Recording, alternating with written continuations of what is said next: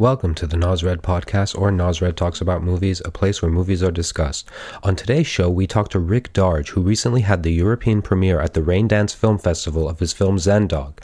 Rick came by to talk about the experience of unveiling his four year labor of love. Now, if you are new to the podcast or have heard a few but haven't heard episode 5, I recommend going back and listening to episode 5 because Rick first came onto the podcast on that episode and Zen Dog was done and wrapped, yet Rick was uncertain of its future. Also, the podcast was in its infancy and I was still getting the hang of it, and I did not think to ask Rick to show me the film before we recorded. So it's a great talk, but it was interesting because Rick was absolutely unsure of what was going to happen to Zen Dog, and I had not yet seen it, so I couldn't say anything specific or ask anything specific about the film other than what I knew, which was still a good amount because Rick is one of my closest friends and he lets me in on a lot when he's doing stuff. Now, with this talk, two things are different. One, Rick had gone from not knowing what was going to happen with Zen Dog to having premiered it at the Rain, Raindance Film Festival in London. Also, prior to this talk, I had been lucky enough to be able to see Zen Dog and friends. Divorcing my friendship from Rick momentarily, I can tell you it is a thing of beauty. It's a complete trip. It's a beautiful film. I really was blown away by it. I really think, I assume whoever is listening aspires to make films or art on some level or they just have an appreciation for that type of thing. But I really think, especially if you've heard episode 5, that hearing about Rick's journey is truly inspiring. I mean, it really inspired me and i really hope it inspires you to go on your journey and create something beautiful and play with the universe so without further ado my third eye opening talk with rick moonbeam darge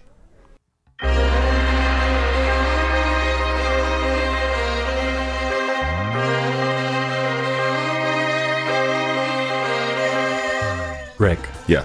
Are we recording? yes Oh wow. okay listen Jump, John I- just I- got here. I, I um I have to admit this, okay? okay. When I watch a movie, it's one of the few times I can be completely emotionally unguarded. So Mm-hmm. if there's a part that moves me, I tear up. Mm-hmm. And sometimes, rarely, a movie will be so good. And I'm this is total fellatio, but I'm you know, I'm just going for it. That I tear up, that I like it's usually a combination of image and music and it just gets me. Mm-hmm. The part that it, this occurred and i was kind of amazed and kind of like thankful to the universe that a it's my friend that made this film zendog was it was and i it the movie is very drug trippy. Mm-hmm. Like it, the movie does envelope you in the experience. Like it's not like uh something that you could sum up easily in terms of like you can sum it up easily but Yeah. it, the part that really i was just kind of like like trembly lipped was he finds the car i believe because Yeah. i'm one day removed from it and i Yeah. only saw it once but he finds the car and then there's just this montage with the music and do you know which part i'm talking Mm-hmm. Yeah, about it's after it was after he wakes up in the back of the car and then he gets back in. Yeah. Yeah, and yeah. and I teared up Oh. because I was like, "Oh wow, this is." It, it was just the, and then the other thing is, okay, this is. We should tell you are one of the very few that have seen the movie. I sent Oh you, really? You, you asked me I'm for a so link. proud. Um, yeah, You said, "Rick, I need to see the movie before you come back in on Yeah. the podcast." yeah. And you saw it. And I saw it. I, I saw it last night on my Google Chromecast on the TV, Nice. big screen. It's a beautiful film. Thanks. It and the thing that I was fascinated with was a I don't know when you watch a movie from someone that you know, and th- this doesn't happen to me all the time, but like if it's really good, you can separate the person from it, and then even the part where you were in it, Mm-hmm. Yeah. I wasn't like thrown out of the movie. It, again, it's a very enveloping experience. Like cool. you you get into it. And one thing that I wanted to say was okay, and hopefully if you're listening to this, listen to the first podcast first and then listen to this. yeah, because I came on this podcast. What was it like four weeks ago? Yeah, it was it was I think more than that. Yeah. It was um I this is like episode 16 and that Oh, was like episode 5. Okay. Yeah. So, So it was a while ago. 11 episodes y- ago. Yeah, yeah. And the thing is, at that time you were very very uncertain. I didn't know where it was. Where we? I didn't even know where we were going to play it. Yeah, and I didn't know what was going on. And then since then, what has happened? Magic. Yeah. Magic has happened. You know, it's funny because after I, I listened to the podcast that you did with me, just like the first like 30 minutes, Yeah, yeah. because I couldn't stand the sound of my voice. Yeah, I'm the same way with my voice. Yeah. Yeah. but um, I was like, I really want to go back on Nas's podcast with some news. You Yeah. know? And it wasn't long after. So we've been submitting to a lot of festivals. Mm-hmm. We started submitting um, around mid May, end of May. Right. And, uh, you know, we've been rejected, not from a lot, but a handful of American smaller festivals, not the big Mm-hmm, ones, um, the middle ones. But, you know, we there was a chance we were going to get into Telluride, and then that didn't happen. And No. then Toronto, and that didn't happen. And so I've been going on this trip of like, why isn't it going somewhere? Yeah. What is going Yeah, on? yeah, like, is it bad? I don't know what's up. Like, and then all of a sudden, um, around what was it? It was the end of August. It was on a Sunday. I get a phone call.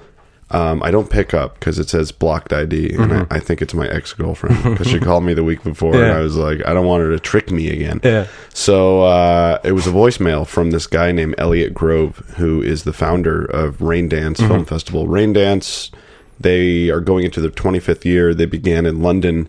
Uh, it's kind of like the Sundance Right. of Europe, basically. Um, so he called and he said, "Look, uh, we've been trying to get a hold of you, and we would love Zen Dog to play our festival, but you need to tell us within three hours if you like are cool with that. Holy we need to know." So I like get up and I start dancing around the my apartment, and um, I emailed them right right away because I didn't know what number to call, and told them I'm in to 100. percent And from that point on, it's been life has been very different. Um, because now all of a sudden I had something to get behind. So we were excited. Um, pretty much half the films that were playing, they played 110 feature films. Half of them were um, they only got one screening. Yeah. The other half got two screenings. So at first we only had one screening, and I was a little bummed out, but I was like excited that we were getting to go there. Yeah. And we immediately said we're going to go for the full 12 days, even though our we were premiering four days into the festival. I'm like, I still want to go and meet other filmmakers. Right, right. So um, I asked them about a week before. I was like, uh, "We want to know, are we going to get a second screening?" And they were like, "Yeah, we have a provisional second screening for Uh-huh. you." Uh, a week after your premiere, do you want it? And I said, yeah. And I thought that was weird. That was like the first weird sign of like that that doesn't happen. Like Yeah. usually their schedule is locked. Um, so we flew to London. We got in on the 21st of September. Who's we? Uh, me, it was myself, um, my editor Richard Gonzalez, uh, my DP, who's also my co-producer Richie, Trimble, oh. and uh, so and then um, Richard's brother-in-law, this guy named Pradeep, um, cool guy. So we all came out. Richard's aunt and uncle had a two-bedroom apartment, um, ten-minute walking distance from the festival, and the festival's in Piccadilly Circus of London. Oh, and wow. if your listeners aren't familiar, this is like Times Square. I mean, in terms of like activity, people walking around. You couldn't have gotten into a cooler part. So I was like, okay, there's some serendipity going on here. Mm-hmm. Yeah. Like we're staying in the heart. We don't have to pay for rent. Uh-huh. Um, you know, thank Richard's aunt and uncle. They were amazing that they let us stay there. They weren't even there. We got the whole place to Oh, ourselves. that's crazy. So um, we flew in, and I remember as we were flying in, Richie was like, because every film festival they take ten films usually, and they put them in competition. Mm-hmm. So when you're in competition, you're up for best uh, narrative feature film, you're up for best UK film, best short film, best director, best actor, best actress. Mm-hmm. Uh, we were not in competition, so you know part of a you know I, I was just grateful to be there but richie i remember he was thinking like oh, i just wish we could get an award like it'd be so Yeah. nice to get an award and i remember going like they're just gonna make us an award like it's just gonna happen Yeah. just every day let's be present let's meet people let's see as many films as we can let's go to as many events let's just Rub soak- elbows and yeah, let's just like soak it all up. That Right. was the intent, and everybody agreed. So we uh, we hit the ground running. Just I remember one time we watched like ten hours of feature films one day, just like, and there was like halfway through the festival, one of the staffers was like, "Wow." You and your team really love movies. I'm like, yeah, we're filmmakers. That's why we're yeah, here. like, yeah. I'm like, other directors don't do this, or like, you'd be surprised how many people just come and show their movie and they don't come back. Huh. And I thought that was kind of like that's of a little selfish yeah, or weird. So anyway, we um we did the premiere, uh, which was on the 25th of it was a Sunday. Um, my mom flew in from Rome. She's living there now. Our two of our executive producers flew in. Mm-hmm. Um, they brought guests. Uh, I had an associate producer fly in. An old intern flew in. Like it was the crew was there. yeah, the yeah. actors weren't there uh, for the first screening, which you know they were. Whatever, it doesn't matter. They weren't there. Yeah. Um, and uh, you know, I'm I'm nervous. This is the first time I'm showing my movie to someone that is not within our circle. to like a third party. Yeah, yeah, yeah. and and I was watching how London audiences were, you know, at uh-huh. every feature, and I noticed that, you know, they're a little rough. Like I would see like two to three people walk out of the theater in every film. Like we Oh, get wow. up and this isn't for me, and I'd try. I'm you know. Yeah. Filled with anxiety, so I'm watching to see if they come back in, and just being aware of that. Yeah. So I knew, and I heard from other people, Londoners are they're a little rough. They're like New Yorkers, you know. Mm-hmm. So premiere goes, we pack the house. It's like sold out. Yeah. There's people on the steps. We've been hyping the movie for four days. We've been putting out business cards, postcards, just telling everyone about it, just trying to like build excitement. And uh, it works. So we were there, and the the founder Elliot Grove, who's this amazing dude. He looks like Andy Warhol, really eccentric. Uh-huh. Founder Uh, of the The festival. festival. The Right. guy that called me Uh-huh. originally. Uh, he doesn't do Q. They do a Q and A with directors after every you know premiere screening. Mm-hmm, It's usually like a festival staff member, which was great. But he wanted to do our Q and Oh, A. He was so excited, like just really excited Yeah. about. This is a very closed off guy, so I was like, okay, that says something. Like this guy's like really into this movie, Yeah, and he's yeah. into. And he he sat and he watched the whole thing. I'm sitting in the back row, and I'm just kind of like biting my nails, Yeah. and I'm like just feeling the audience and wondering if it's working and like and nobody left. No one got up no one used the bathroom. Everyone just was glued to the screen. Right when the credits hit like five people in the back did a standing ovation and like everyone like clapped and then they clapped again at the end and uh, we just had a really awesome q&a that Yeah. went down we're putting together like a little behind the scenes video Yeah. about the whole experience because Nice. we were recording it so we'll throw it up for people soon i can give you a link but Nice. um, it was just this really warm reception, and people started coming up to me and telling me how much it affected them and and moved them. And uh, I know I've been rambling a lot. No, no, no. Go ahead. Um, so that was a great screening. Right. Mm-hmm. It felt really good. So then we had the full week to kind of absorb London and see other films. Now, as I'm going through this week, I'm noticing that there's buzz going on about the film. Uh-huh. People are talking about it. Other staff members are talking about it. Everyone's like excited about it. And I'm just noticing this excitement is increasing. Yeah. And as we're building up to our second screening, which is a morning screening and it's on a Saturday. And um, so a couple days before the second screening, I go up to go get movie passes for one of the random features. And one of the staffers is like, Oh, Rick, are you and your team, are you staying to the very end? And we're like, Yeah. They're like, Well, you should come to the award ceremony. And in my mind, I was like, Why would we be going to the award ceremony? Yeah. We're not up for anything. And I was just very nice. I'm like, Yeah, okay, great. Yeah, we'll be there. The next day, I get an email. Uh, it's an invitation to the award ceremony, and it's like from 12 to 2 p.m. on a Friday. I was supposed to get a tattoo at that time, and I'm like, I don't want to go to the award ceremony. I'm going to go get this tattoo. Like, Yeah. we're not supposed to even be there. We're not in competition. Yeah. So the night before this Friday award ceremony, I go and watch this guy's feature film, and at the end of it, I go down to shake his hand, and say "great movie" and everything. And the founder Elliot is there, and he goes, "Oh, Rick, are you going to be there tomorrow at the awards?" And I knew at that moment, I'm like, "Oh, something's going on. Like, Yeah, yeah. there's something going Yeah, on." yeah. So we all had this feeling. So we show up to the award ceremony the next day, and um, they're rattling off awards. You know, everyone's getting their best of whatever. And then the final award of the night, they were, um, and we're very ner- nervous. We're like, what is happening Yeah. here? Why are we here? Did they just bring us here Yeah. to make and us it's cry? you and the whole team in the. Yeah, it's like me, uh, the executive producers and the Right. mom and Yeah. everybody left, but um, it's the core people that came. Mm-hmm. So we're standing in the back, and um, he's like, "This last award is our top award of the night, and this award accom- like uh, embodies the whole festival, the spirit of Raindance, the spirit of independent cinema, and it's a magical carpet ride about a man who goes across." co- And immediately, I'm like, "Oh fuck!" like, "Oh my god!" Okay. Yeah. And they threw up the title Zen Dog, and uh, I just like. I, I was not there. I was like, Like out you of- were beside I was like yourself. out of body. Yeah, and yeah. uh, we get up, and it was a surprise for us, and it was a surprise for the audience, the people that knew us. And uh, Sorry, my damn dog. She ruins every podcast. Zen dog, she's not a Zen dog. Dude, your dog's like got this old lady. Every poodle looks like an old woman, like Yeah, an old yeah. lady, like They a grandma. have- They're like, man, you want some candy? Yeah, Like, they have look that like- bizarre maternal kind of thing. Yeah. But anyway, sorry, you were going. No, no, no. So um, we get up there, we accept this uh, amazing award, and um, and then right after the award, they introduced me to this guy named Damon Wise who works for Variety, and uh, he did this interview with Mm-hmm. Yeah, me. yeah, It was right, like a 15 yeah. minute interview, and I was like, just I was flying so high. I was just like, couldn't have gone any better. And so I was able to speak from the heart and tell him like these honest answers about my feelings of the film and the feelings of the festival. And uh, later that night, I got this tattoo. It's an Yeah. image from the film on the back of um, our protagonist's jacket. Describe it? Yeah. Mm-hmm. It's like a it's like an all-seeing eye, but it's very colorful and psychedelic, Yeah, and it's made out of fabric. And Yeah.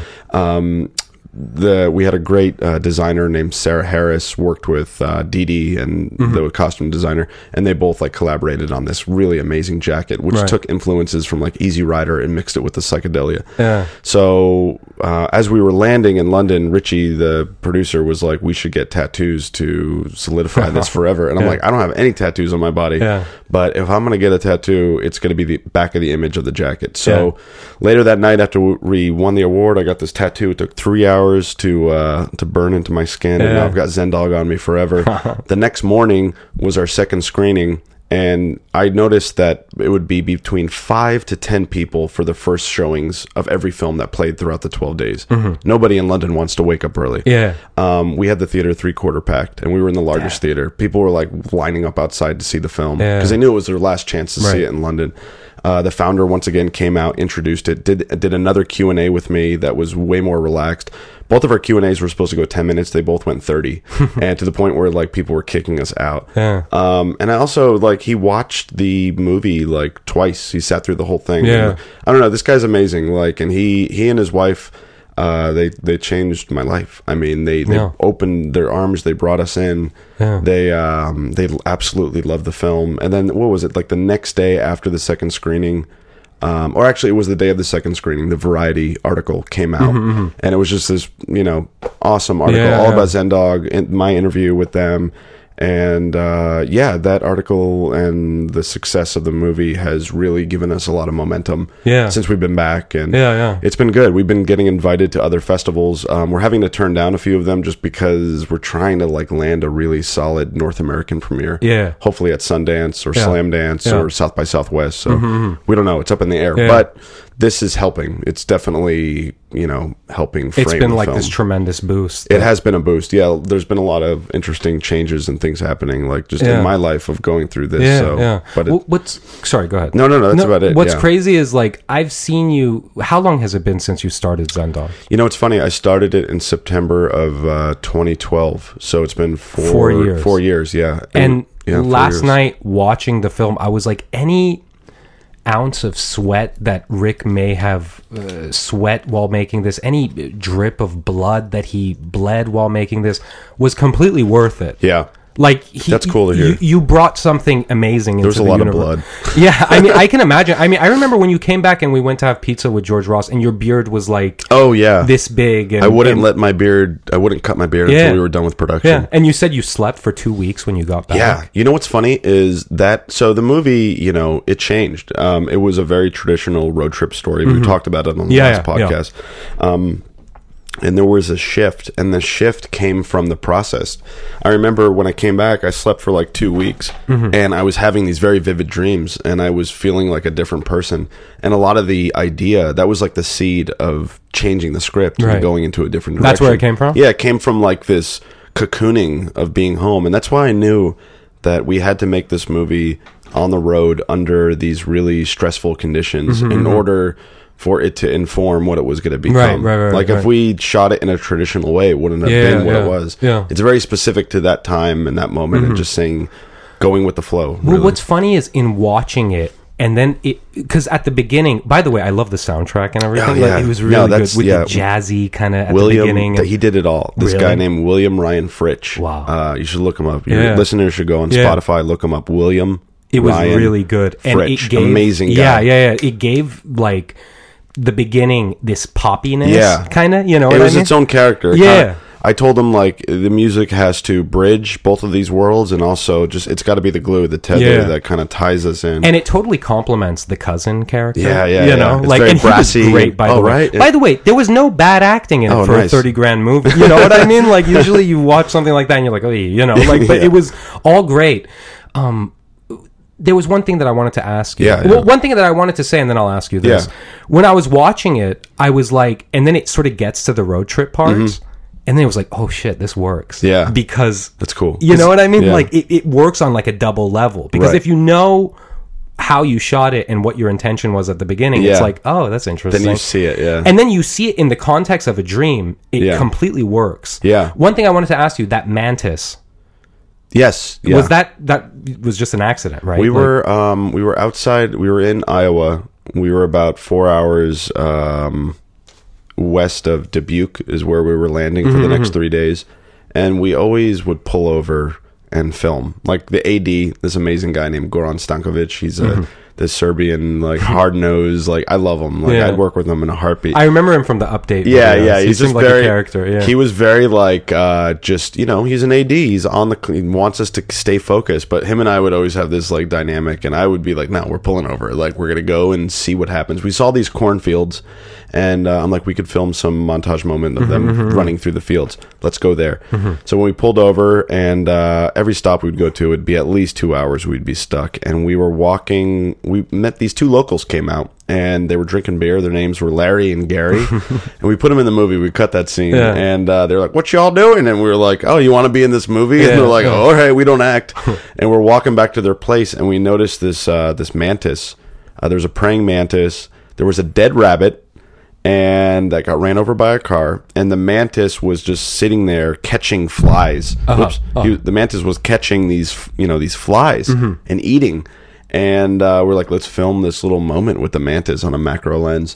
So we fi- we did that. Then we filmed with Larry and Gary, and then when we came back, the mantis had been run over. It was like this weird circle of Oh wow! life thing that yeah. happened. It was By the way, uh, one of my favorite scenes was with Devin Finch. oh I yeah, thought that was really yeah. good. In Reno, Devin's Yeah. that's my favorite scene. Yeah, I love that whole But thing. It was really funny. Yeah. And then the thing is, again, it works as a dream. Yeah. like you know what I mean. And then the other thing that I wanted to say, and without, I don't want to sound lecherous or pervy when I say this, No. but like when you first see Celia. yeah, You fall in love with her. Yeah, the way she's face, photographed yeah. and what she's doing, yelling at the guy, it Yeah. creates this like emotion in you. Yeah. And then when she's just walking and the main character is like, you know, talking to her and stuff, you're like, oh, all right, hey, Yeah, you know. By the way, I was, uh, and again, I don't want to sound like lecherous or pervy No, no, or no. anything, but I was surprised that you had like nudity in it. Oh, because I. I didn't remember that from the script or anything. yeah. There was you a little bit. I, we wanted to show a moment where they were in love. I mean, it was you real. know, yeah, You know what I mean? Like, it, it was beautiful. It, was. It was cool that she forgot. It was funny. She came up from Paris um, for the second screening. Mm-hmm, She almost didn't get there, and she got there the morning of, and uh, that was her first time seeing the movie. Yeah. Our actress, um, you know, lead actress Celia Diane, who plays Maya. And uh, she kept leaning over to me throughout the whole movie because she doesn't come in until about halfway through, and she's Yeah. leaning over, going like, "I, I love this. It's like amazing." Yeah, yeah. I was so happy. She was happy, and she forgot there was nudity as well. She's like, "I just I saw it," Like, but it was done well. Yeah. Like, how how do you tasteful. handle that as a director? You know what I mean? Like like how do you how are you sensitive about Yeah, I mean, I we never really discussed it before we started shooting, um, and uh, I think that was you.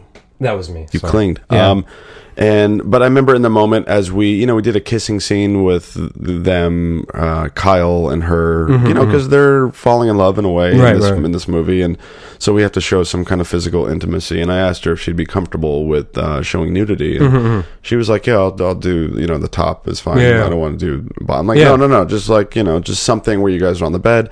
We were filming in that scene that you saw. Um, that was Al Capone's old hotel. Oh, yeah. He would come and get this one room in Dubuque, Iowa, where he would just like you know hide from the cops and make his deals. Uh-huh. And it's called the Al Capone Suite. So we were filming in that actual suite. We got it for free. Dubuque was amazing. They Yeah. hooked us up with everything. Yeah. So yeah, it was just like approaching her, seeing if she was comfortable, and then just having a closed set. So everybody left, and it was just And everybody was yeah. cool It was and- just me and Richie, the DP, Yeah. and then the two actors, and Yeah. we just kind of shot this Yeah. moment. I mean, usually with nudity, you in a movie, like you see it and you're like, oh, that didn't need to be there. But Yeah. this one, it did. Yeah. Like she is literally a dream girl. Yeah. You know what I mean? And then the thing that I really liked about it was that it transcended manic pixie Yeah. chick. Yeah, where it was good. like, no, this is a chick out of a dream. Yeah. And, you know, Yeah, it- it's, yeah. it's crazy. Like, uh, She's like there to yeah, without giving too much away. Yeah, yeah. She's like the catalyst for him within this space. Like, Yeah, I yeah. feel like she's like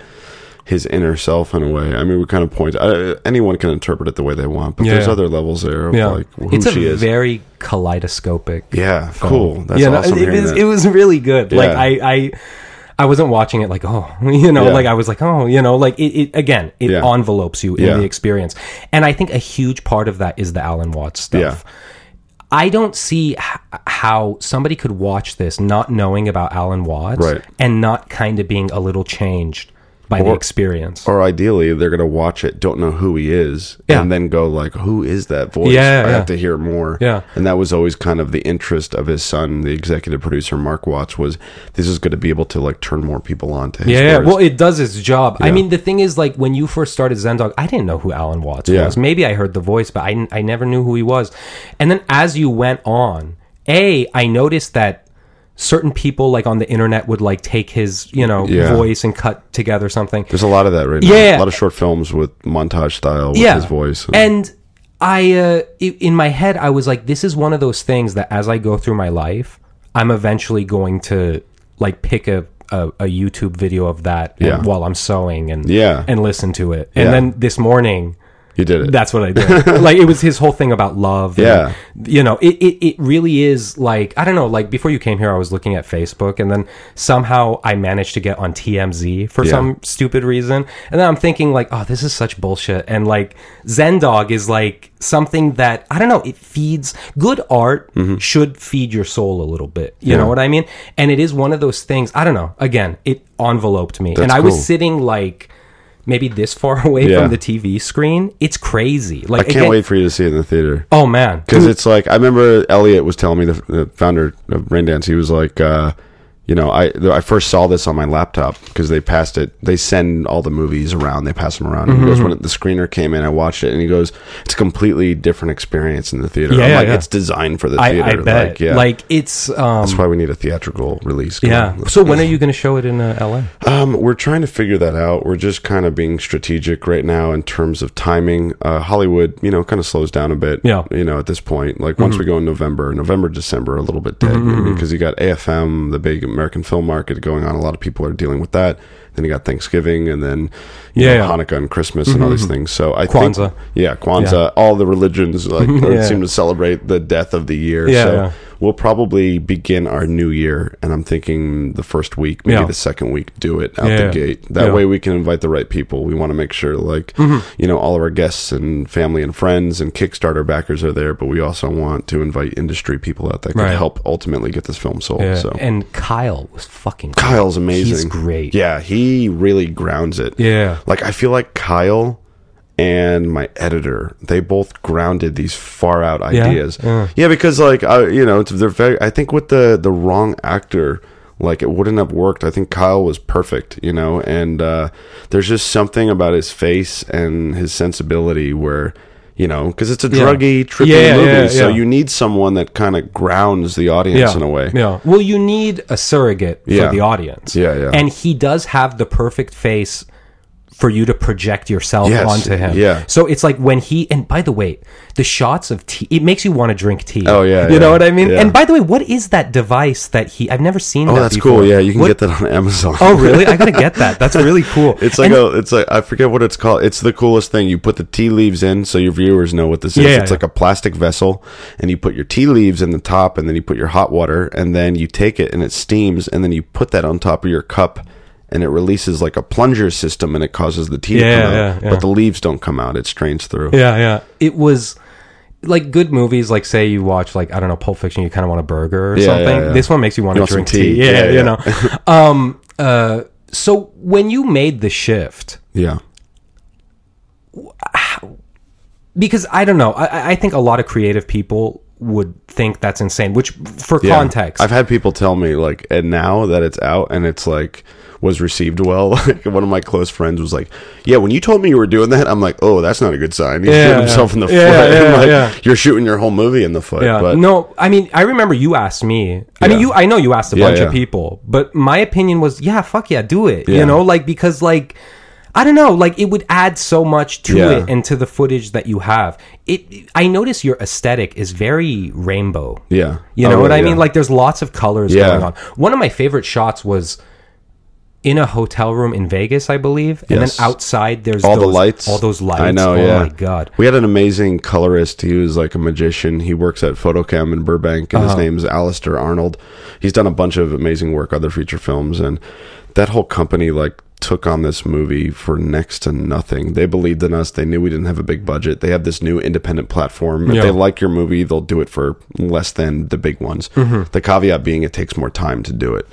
Um, but him and I came up with this whole idea that the color would have its own story. And if you go back and look at it, things are very muted at the beginning, and then Yeah. in the real world and the dream world is always colorful and kaleidoscope. Vibrant and- yeah, and then those colors start to infect the real world. So as we go forward, it becomes more normalized. Uh-huh, and, uh-huh. and so that was always an idea of like pushing it. it he told me it was the funnest movie he's ever worked on Oh, yeah. because he was able to experiment and play, and we had a really Mm-hmm. good time of like.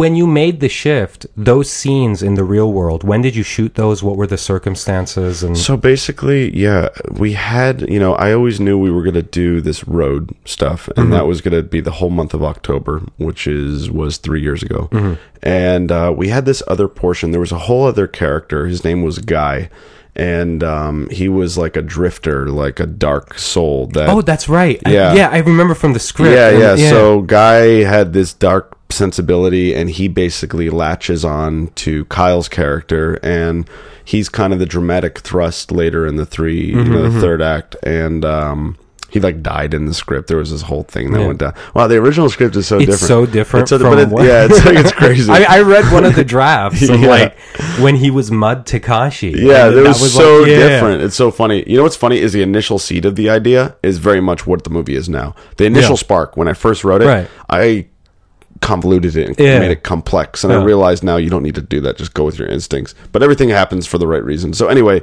this character guy, I wanted Jack Black to play him. Mm-hmm. Uh, I needed in order for the character to work and for the audience to um, jump on board, he I, he had to be a familiar face, and I thought Jack could do it Mm-hmm, Yeah. because I And you've worked I with worked him. with Jack before, and um, he just the schedule didn't work, and the amount of money, the little money that we had, Mm-hmm, he just he couldn't do it. It would have been too difficult. So he didn't work, um, and I really didn't have a backup plan, and. A lot of the locations we were basically gonna. This was going to be the one moment in the film where we were going to simulate Nevada. We were going to go film it in Lancaster Mm-hmm. and film all these little stuff that we didn't get on the road. You know, so none of that stuff was working. Like nothing. Nothing was working out. Like absolutely zero. And that's why I went to sleep. And I got back from the road and I just slept for two weeks because I knew we weren't going to do it in Thanksgiving or Christmas. So I knew it was going to happen in January. And there was a moment around November where I started going through dailies and I started watching scenes and I started seeing like what we got in these moments and it just kept screaming out like this is these are dream moments that you have here. Right. They're very and I've always been fascinated with dreams. It mm-hmm. wasn't like the idea of dreams happened when I looked at it. I have always wanted to make a movie that dealt with the idea of someone going back to a continued narrative in their mm-hmm. dream world. Mm-hmm. We have all experienced it. You meet a pretty girl, you go to a cool place, you Yeah. wake up and you're like, I want to go back there. Yeah. So I always wanted to create a, a story where a character can go back into that. Mm-hmm. And I knew I needed a device. Back when I came up with the idea in my 20s, it was going to be a pill. And the original idea was someone that goes to prison and they're lucid dreaming in prison, a whole Uh-huh. other life. Yeah. Um, so replace prison with a guy that has nothing going on with him, and that's where we wound up with this new kind of paradigm shift with the movie. But for me, it was definitely what it was. Was I kind of got into a, a quiet place? I remember I noticed that there were very dreamlike qualities of things that we got out there in November.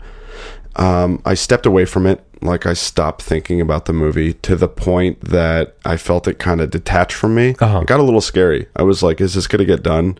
Yeah. I can't abandon this thing, uh, but I don't feel there's something not right with it. I don't want to shoot this additional material with Guy and all this other stuff. Yeah. So I remember it was sometime after the beginning of the year.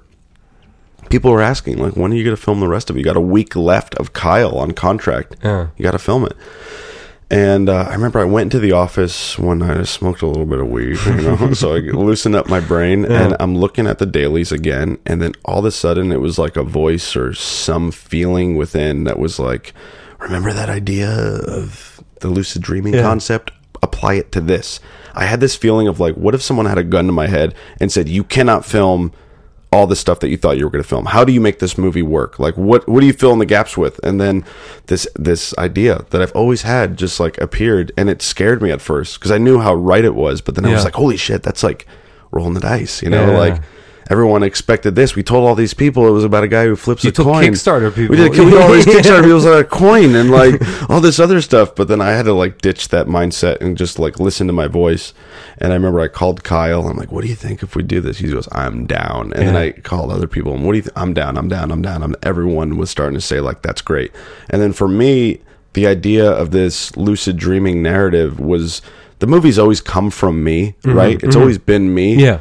But there was something about when I did a lot of revisions in the script process where it started to become something that wasn't me, Mm-hmm. and that was this idea of suicide and other things. Um, and it was funny on the road. I kept stripping away this idea of the coin. I kept stripping away this idea of Right. suicide. We would do lines, and I'd be like, "Ah, like don't do that. Do this instead." And Kyle was getting concerned. He was like, "Well, that's your that's your script. Right. Like."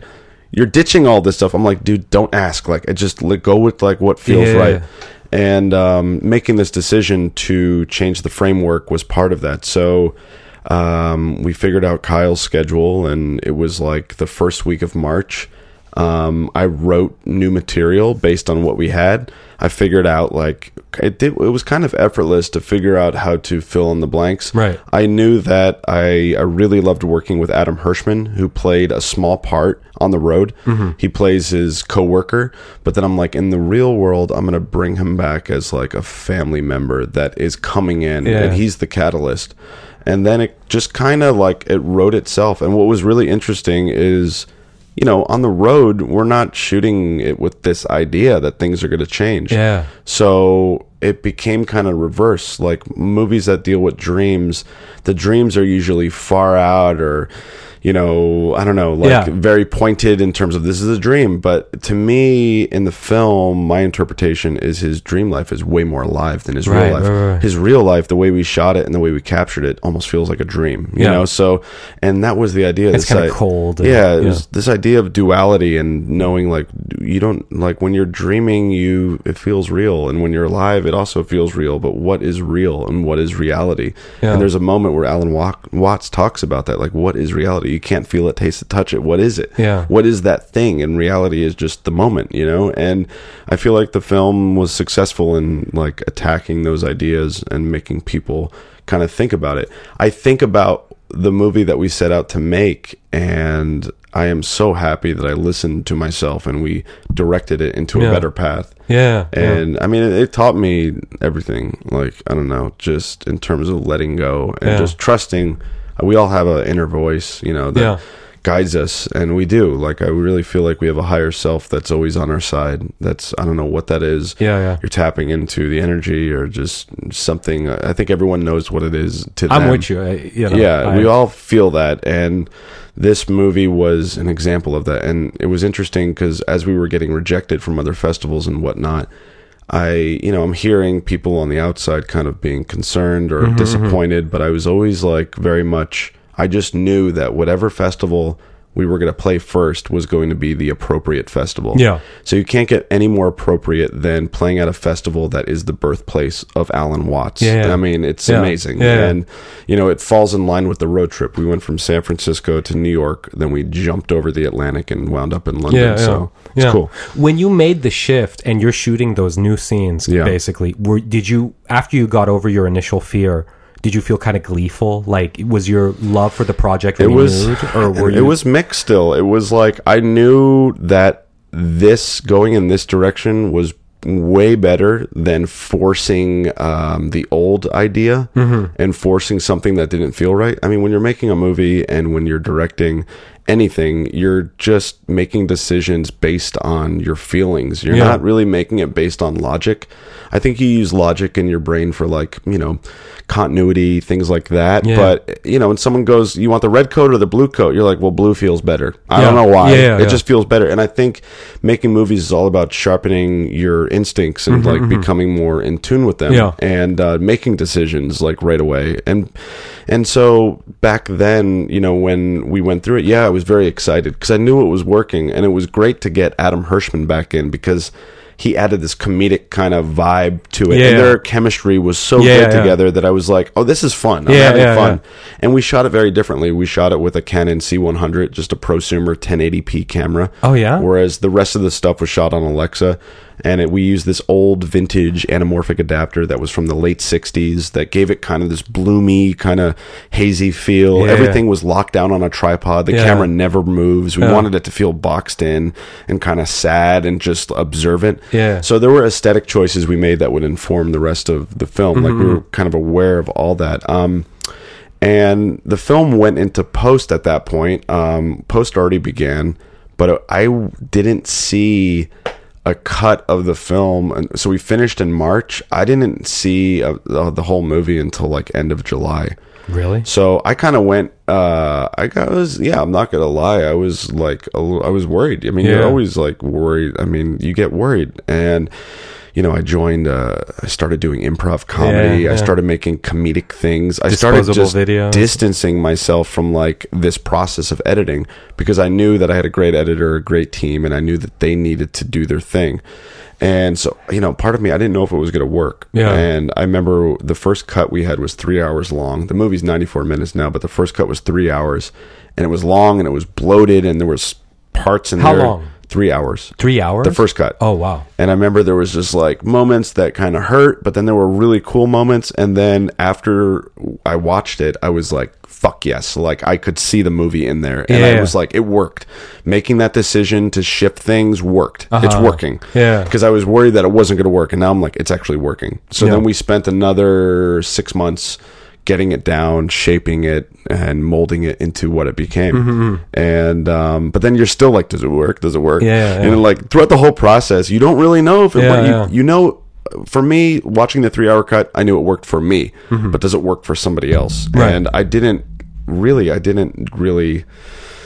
Well, that's not true. We sent out an early cut to Sundance in 2014, and we got rejected because the film wasn't finished yet. And I have a question about Yeah. that. Was that cut like the original con not the original concept, but like the road trip thing? It already had the dream Oh, yeah? stuff in Okay. there. Yeah, because the dream stuff was shot like mm, two months after we did the Mm-hmm, road stuff. There was there's no original cut that has the Oh, stuff okay. with Yeah, Guy and yeah. all that other stuff. Um, but it was an early cut. Like there was a Radiohead song in there and whatever, and got rejected. And in my mind, I'm like, oh, I bet they turned it off like 20 minutes. Yeah, in. yeah, I'm yeah. just being like beating myself up. Yeah. A week later, I get a phone call from a programmer at Sundance who like absolutely loved the film. She, I could hear her excitement on the other end that she was talking to me. She's like, "You made a beautiful film. Yeah. I love the tone. I love the performances. Like, I'm really sorry we couldn't get it in this year. We just couldn't find a place for it. Yeah. But I can't wait to see where this goes." And she was the she was the first person to see the film outside of my circle. And I mean, you couldn't get more of a boost of self esteem Right, because this woman watches thousands of movies. She's programming for the top festival of the world, and she's taking the time out of her day to call me. Yeah. So like, I was like, okay, there's something bubbling, and uh, but really, it was going to Raindance. And you know what's funny? I couldn't really watch it on the premiere because I was so concerned with like thinking, you know, is it working? Yeah. And it wasn't until the second screening, after having the confidence of just won the whole festival and Yeah. having so much support, that I could actually finally I was able to watch the movie as like an audience member. Yeah. I could actually appreciate it Yeah. and be there. And the audience was way more relaxed. And they were just they could feel them. They were there for the whole ride. Yeah, yeah. You know, and like oh, it was just amazing, dude. Like That's it was crazy. amazing. I had people coming up and talking to me, talking my ear off for the next three hours after we showed that screen, Yeah. just wanting to know more Yeah. and like just fascinated by Yeah. the whole thing and just Did, excited. did you ever get kind of emotional even? Like Yeah, uh, the first. if the you pr- want to reveal it. No, yeah, the premiere.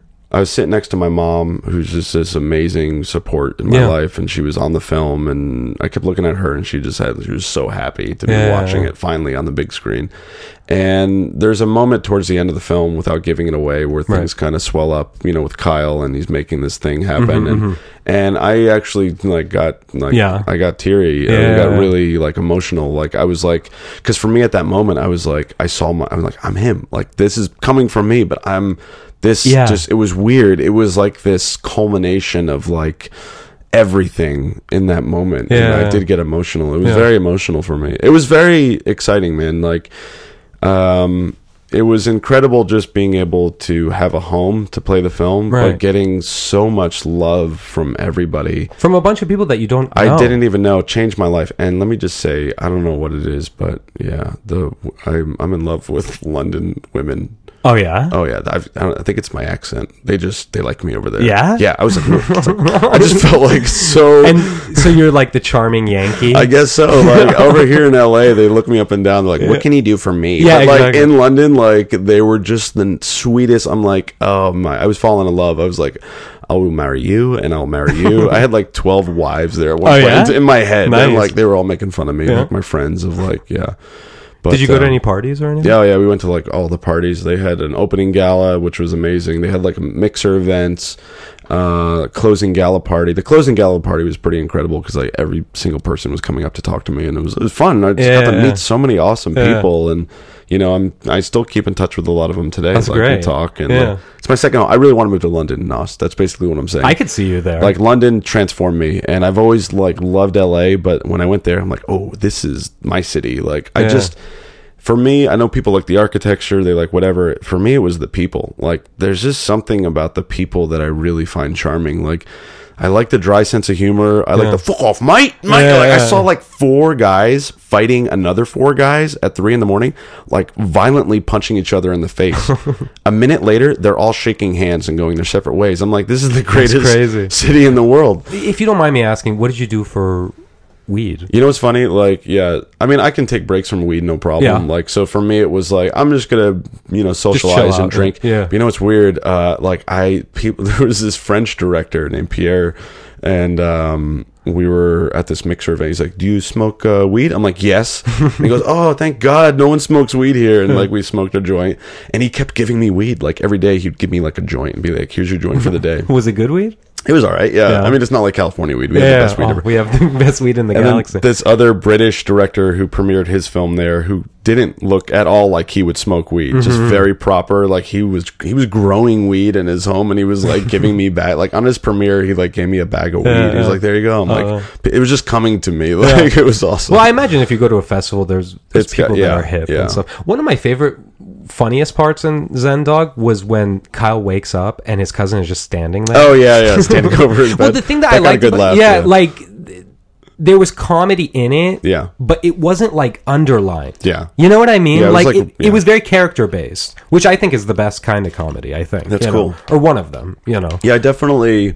The original script was kind of devoid of all comedy, Mm-hmm. and I mean, my life is comedy, and I love comedy. Yeah. and it's just like the next film I'm writing is a comedy. Nice. It's like an action psychedelic comedy, Yeah. basically, and it came off the heels of Zen Dog. Um, and funny, coincidentally, I took the character of Guy and put it into this new Oh, yeah? feature. Yeah, Nice. I mean, it's called. It's going to be called All Seeing Guy. wait, so he's gonna be like the main. Well, I'm switching it up a little bit, but basically, yeah, he's going to be the main guy. I want Jack Black to be in it. Like, Yeah. I don't know how that's going to happen, but I know it's going to happen. Yeah. So we'll see what happens. Yeah. but I, ideally, like the romantic side of me wants to think like a person's first film has to. It's special. It has to say something about them and how they see the universe. Yeah. And I don't know. I mean, maybe it's just with the Alan Watts stuff alone. You really do see the universe Yeah. with this film. That's cool. You know, like Yeah. it's not.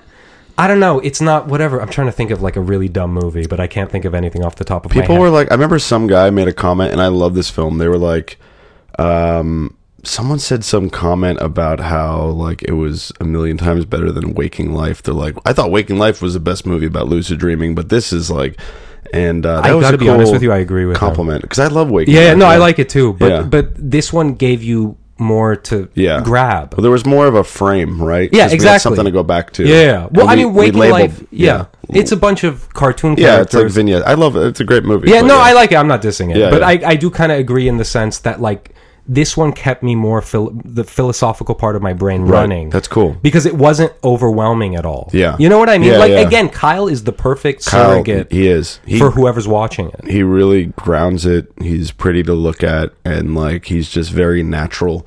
And that's why you know I hired him. Um, you know, I, we tested like a thousand people in LA. You Yeah. Mm-hmm, know, we didn't really have the money to go after big stars, so we did open calls. And I like the idea. I've always been a, a of the mindset of allowing things to happen. I feel like I very much believe in that, like, because it exists. Like, you Yeah. put it out there, it kind of comes back. And, you know, I, I wanted to create, I was like, let's discover someone new. Let's Yeah. discover, like, the next greatest, you know, actor that Yeah. just got to LA that could be in our film.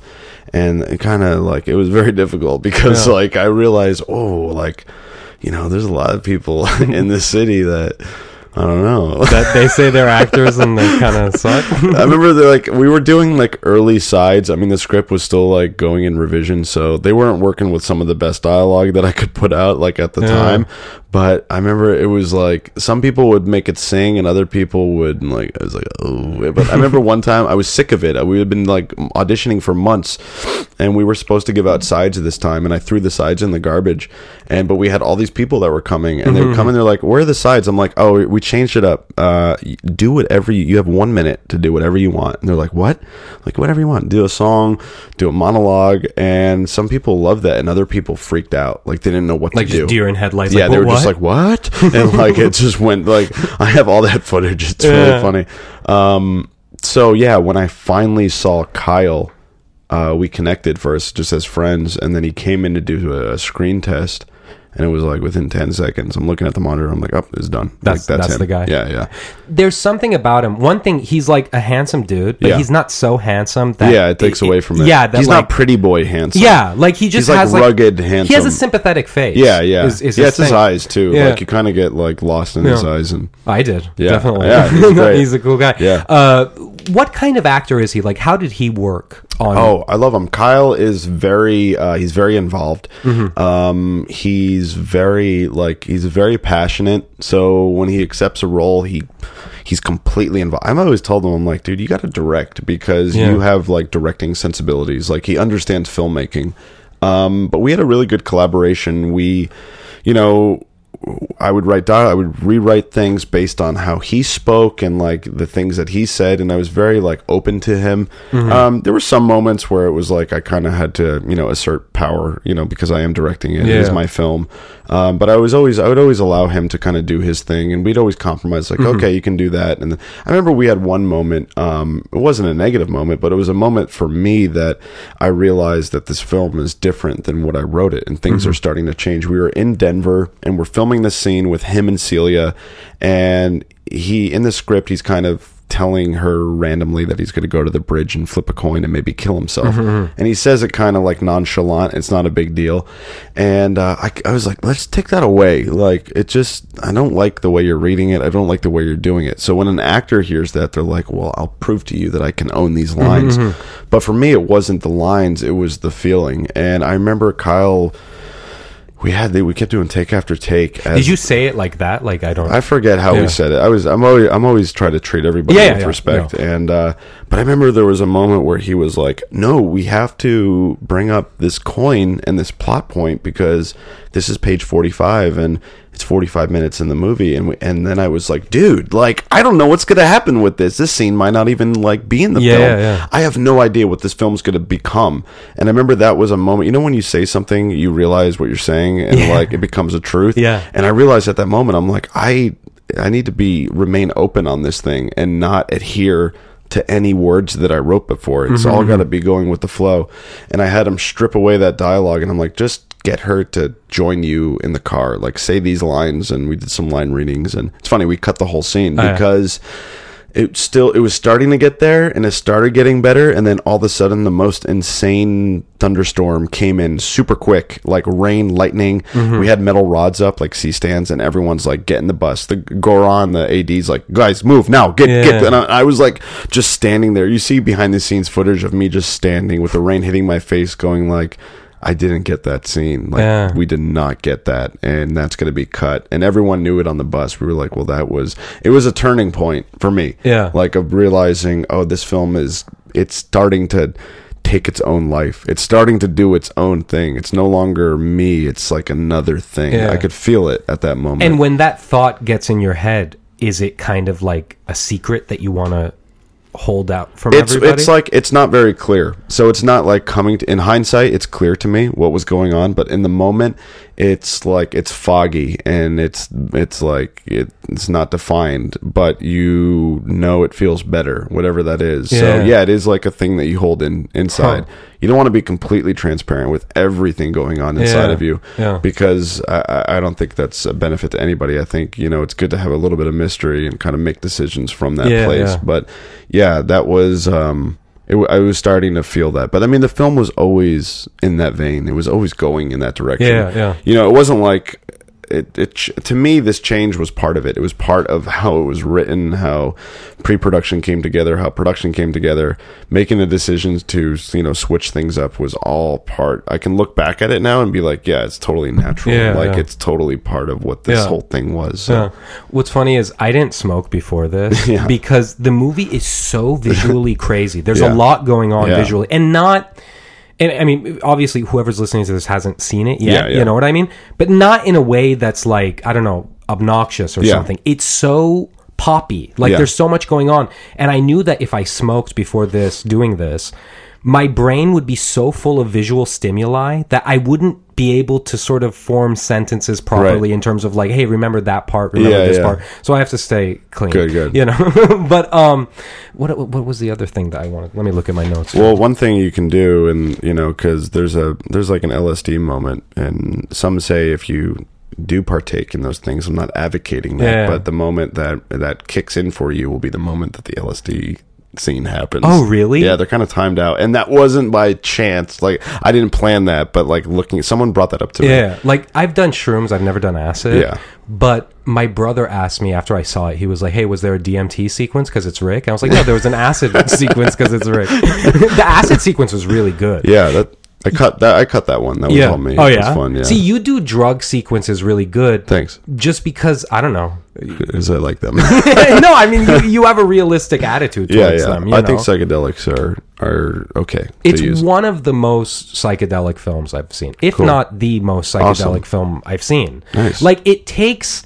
It's weird because it's a very modern film. There's Yeah. like modern shit in it, but it does have the remnants of like Yeah. hippie counterculture. Yes, yeah. And I think that's like personified with Alan Watts Cool. and stuff. It's and the super over we do a lot of overlaying like where you, you take two images and you blend them on top and Yeah. that- that's very 60s Yeah. kinda, and also cheap because we don't have to hire like crazy Yeah. effects people Yeah. but What's funny is, you know, I was talking to Jesse, and then Jesse told me something about you that I never knew. And you, you correct me if I'm wrong. He said that Goodfellas is your movie, like the movie that made you want to do this. Is that yeah true? i watched goodfellas oh, i was like 11 or 12 Yeah. i saw it um and it was so emotionally powerful for me and it was Yeah. like whoa you can do that like Yeah, that you yeah. can you can elicit that kind of a feeling like Yeah. within you it's the most realistic gritty crime drama Yeah. ever Yeah. and yeah that for me left this crazy impression like i just fell in love with that movie and the idea of like fil- feature filmmaking Yeah, you know yeah. I mean, I saw like other movies. My mom really exposed me. She showed, like she showed me 2001 when I was like nine years old, and Yeah. like with just my dad introducing me to Cuckoo's Nest, and Yeah.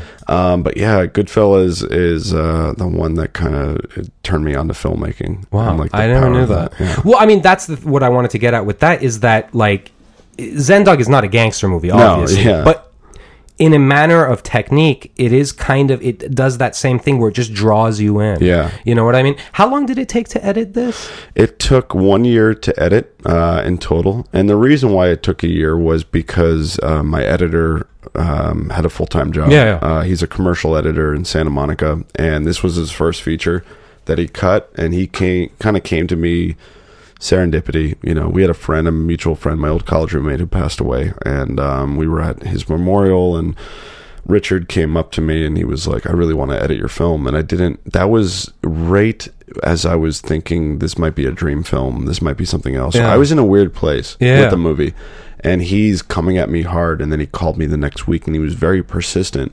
And you know, I didn't. My first reaction wasn't like yes, but it wasn't no. It was just kind of like, okay, this guy's coming at me really hard. He really wants to do it. There's something there. Follow that. And I gave it to him. And uh, yeah, he took a year. Um, he never slowed down. He never had a moment where he took like four weeks off or Yeah, something. yeah. Uh, He always worked on it. We would meet every week, so we met like you know throughout the whole year, and I would slowly see scenes come together. Yeah. And I'm glad. I remember in the moment I wanted things to accelerate a little faster because there was such a momentum with production leading up to production. I mean, the most insane momentum we had, and then all of a sudden it went, it like Yeah. changed. And uh, so part of me was like, oh, like trying to force that, like keep it up. But then I was like, well, you know, he can't give me 12 hours a day on it. He can only work on it at nights and the weekends. And looking back, I'm glad it took that long because the length of time allowed us to be very calm and mm-hmm, mm-hmm. really kind of craft this unique film and Yeah. be careful and like go, oh, well, that scene should go here now. And this shot will change. And so things were very fluid and organic. Yeah. And it was good that it was slow. Yeah. And then it took another year to do. It took three months to do the color, and then it took about eleven months to do the sound. The sound was supposed to take three months, and this sound company uh, they kind of screwed us a little bit in terms of timing. Um, without getting into it, you know, but Yeah. it actually worked in our favor. I You think we mentioned this talked on the about it. last yeah, podcast. Yeah. Yeah. I did. I keep repeating it. and, you know, for me, the the overall thing to take out of it is like it's a things. Look, all you can do. Uh, making a feature is a crazy undertaking. Right. You can't think about the end.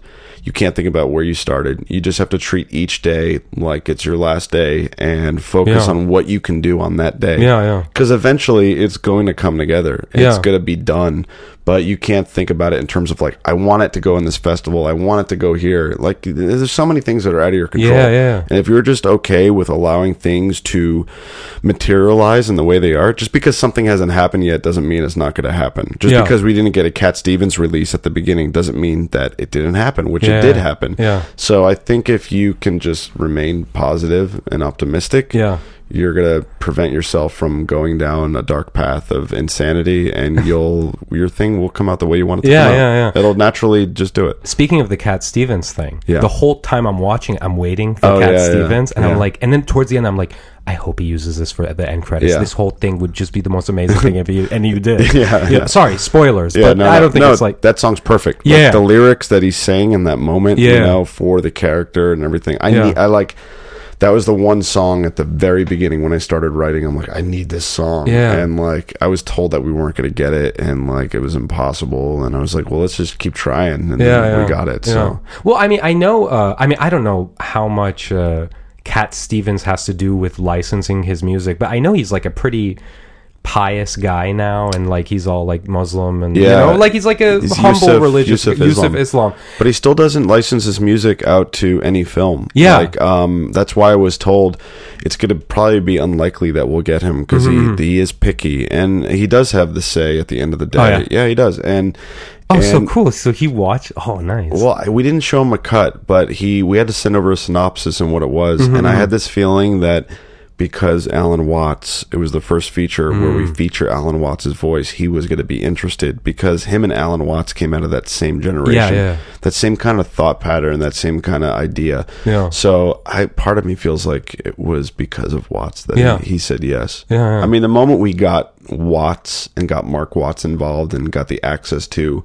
the library of Alan Watts, that's when the title came in. That's when everything changed. No. And I've always felt like, you know, Watts was with us, like in a Mm-hmm. way. And his son, Mark, definitely feels like that. Like Watts is on the edge dancing. Yeah, And yeah. like he's there. Yeah. I mean, come on, man. Like, No, I feel we you. premiered in London. Yeah. Like he, he grew up like what and less than an hour away from the theater. Yeah. I mean, it was incredible. Yeah. And it was cool because people that were coming to see the movie, most of them didn't even know who Alan Watts was.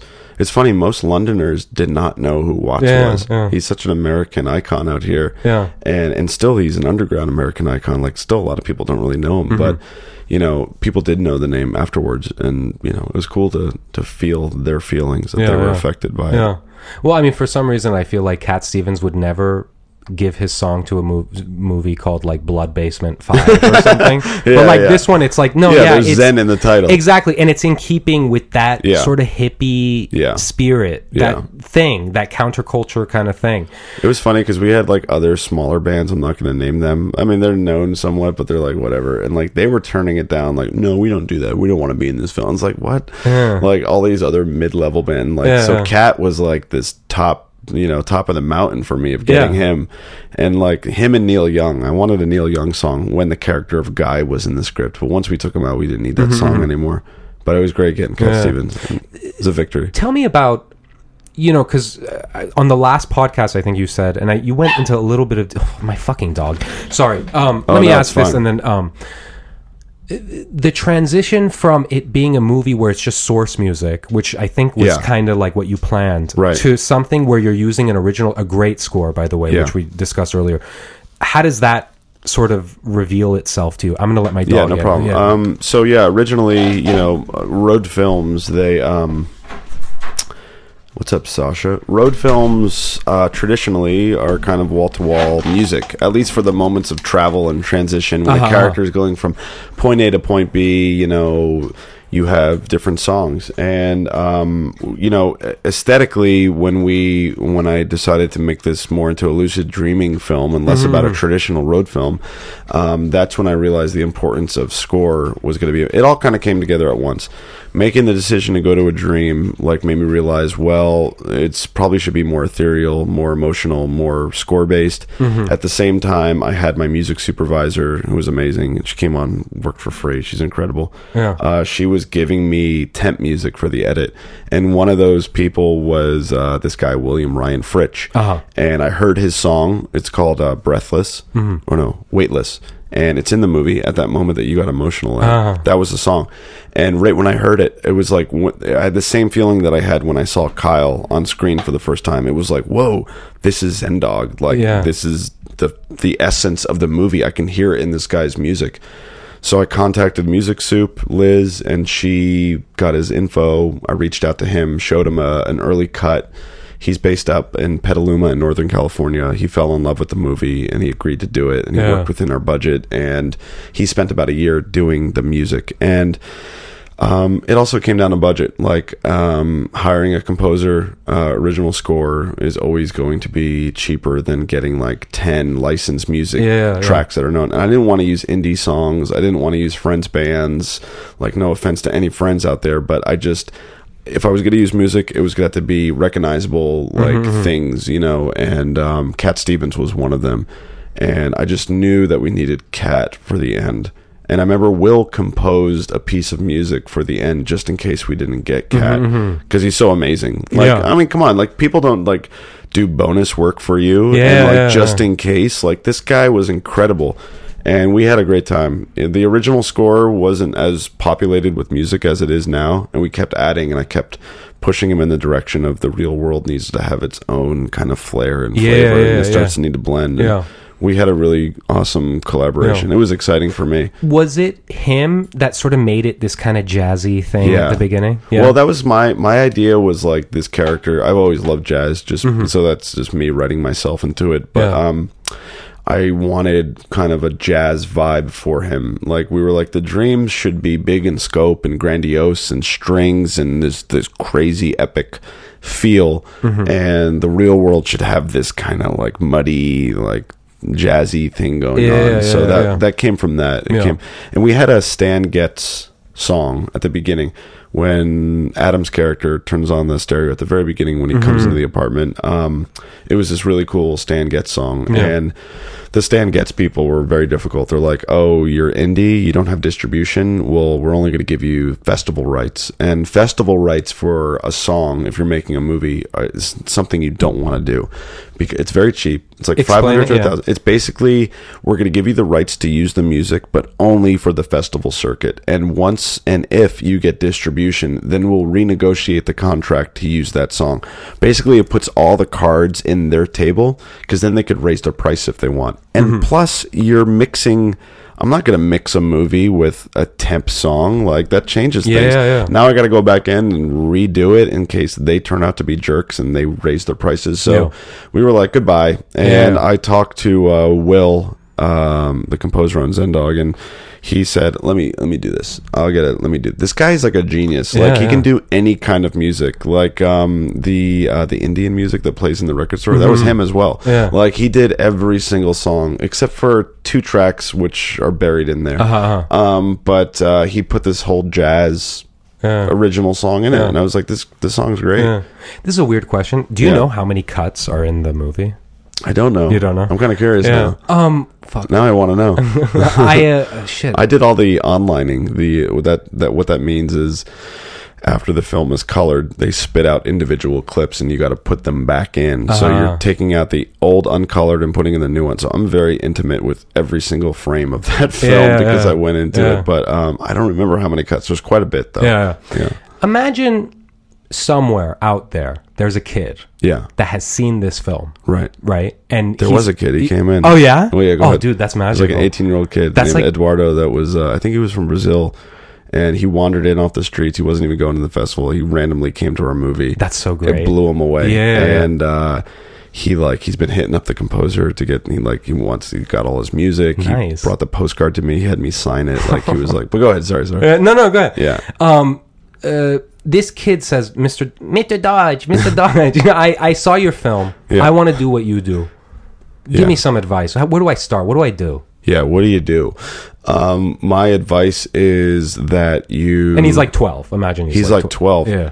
Well, what I would tell a 12 year old would be, um, you know, if you got an iPhone or something, just start making short Yeah, films. Just start making things. I would basically just give them the roadmap of what worked for me, which is make as many things as you can. Yeah. And a lot of those things, um, you know, they're not going to be great at the beginning, but the more you make something, the more you learn. Yeah. And I would tell them, don't ever be afraid. Like, just always make something, jump into the pool, and just create. Yeah, And yeah. If you're not shooting something one day, then maybe you're writing your next thing. And if you're Yeah. not doing that, maybe you're editing your last thing. Mm. But just, you have to, I mean, kids today, uh, I'm jealous. Like, back when I was 12, we were shooting with video cameras and having to edit with two VCRs. you Yeah, know, yeah, and- I remember. Or what we would do is we would edit in camera, like you would edit in inside the camera, so all of your shots were already mapped out. There was no editing system Yeah, that yeah. we could afford.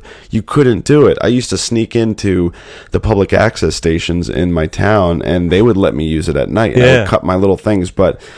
Now, you know, if you're 12, you have an iPhone and you have iMovie on your phone, you can edit, you can shoot, you can do effects, you can do so many amazing things. Yeah. So there's really there's no excuse for anyone not to be Not to be doing stuff. Anyone can make work Yeah. now, visual work, Yeah. and the only thing stopping you is you. That's Yeah, it. yeah. And I, my other piece of advice would be don't listen to other people. Like Yeah. Even people that are complimenting you and telling you to go in the just, just listen to yourself. Yeah, Like, yeah, follow yeah. what you want to do. Yeah. You might want to be a director, but then the more you do it, you might realize I really like doing special effects. I Mm-hmm. love doing visual effects. I'm in love with it. And now you're getting hired by, you know, Disney to do the next Star Wars film. So I think like it's good to have goals, but you should listen to what feels good for you. Yeah, yeah, you know? yeah. So everyone's different. What's funny about the movie is on the previous podcast I mentioned that you have different modes. Like you have Yeah. the disposable video mode. You have yeah. there's no trace of the disposable video mode. Yeah. It's like you're a composer, and then you're like disposable video side trash is like trying to get attention, but it's like Yeah. no, no, no, no, no, no. We're doing this, you know, for real Yeah. and stuff.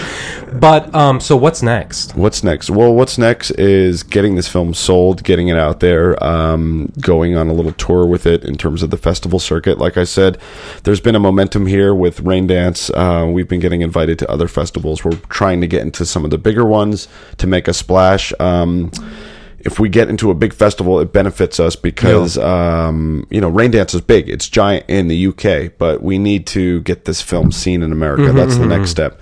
And festivals are really weird about premiere status. Right. So we've done our world premiere, we've done our European premiere, our international premiere is over. Now we have the North American premiere. Mm-hmm. So we can't just give it away to anybody. It's got to be someone special. It's got to Yeah, be yeah. another right person. So yeah, what's next for me is getting this movie out there so people can see it on Netflix, iTunes. Hopefully they can go to the movie theater and see it. Mm-hmm. Yeah. That's always been my dream. Yeah. Theatrical, even limited theatrical, so people can see it in a theater because that's where it belongs. Um, but the next thing for me is I'm working on my next script. I'm jumping back into it.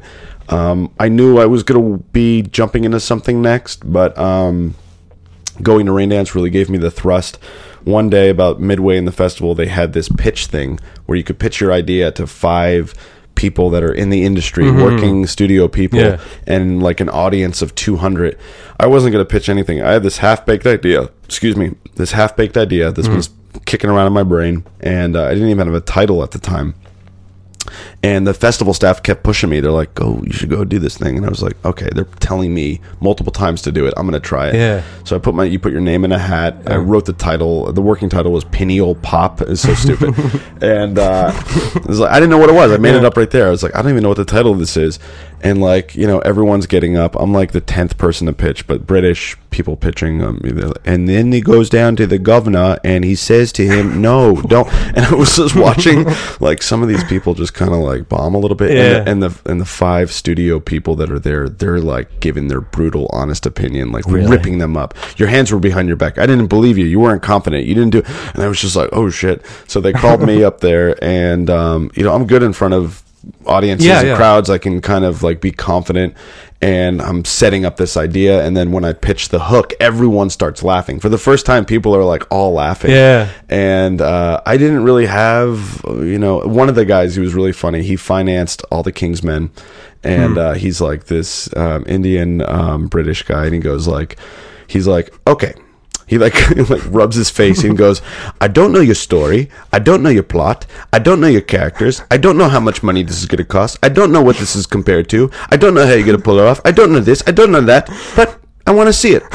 I believe you. I think it'd be a great film. And I'm like, what kind of double weird compliment was that? And then I had people coming up to me after that pitch. I got in like the top five. They had like they pitched like 40, and I was in the top five or whatever. Uh. And uh, the thing that kind of pushed me into now writing since I've been back is people were coming up going like, I want to see that movie. I really Yeah. want to see it.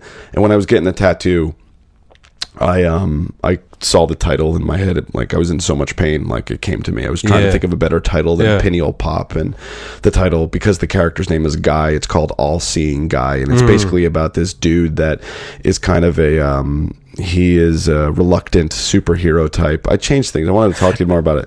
uh, Oh, I remember. Yeah, yeah. But you know the the basic gist of it is he's walking the land, trying to reunite with his daughter and punching these people in their third eye, like Yeah. waking them up forever. Yeah. And um, that idea came off the heels of Zen Dog. We Mm-hmm. were in a meeting to look at the poster design. Yeah. I met with the poster designer. The poster is amazing. Yeah, we had this way. great dude. His name is um. Fucking Whoa. That was Harrison Ford. Blitzkrieg. Yeah. uh, this guy named Jeff Holmes, who does all these big posters, came on and did it. And when we met him, I met him at um, we met at this restaurant.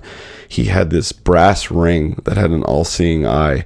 And he, had, he was like a muscly kind of dude, and I was like immediately I had this image of like this angry Buddhist like punching people in their third Yeah. eye to wake them up, Yeah. and uh, that, that was like that's a cool idea, and then that's kind of how it began. So Yeah. I'm in like research mode now, and Nice. just going through different other works that already exist and sketching ideas and do you have that excitement? Of yeah, new- yeah, I do. Yeah, Yeah, see no, it no, it's back. eyes. Like I'm very excited. I'm as excited, if not more excited, than I was when I started Zen Dog. Because Zen Dog, it's like it's your first film, and Yeah. it's like you're going into the unknown. Now I've got that behind me. I kind of know.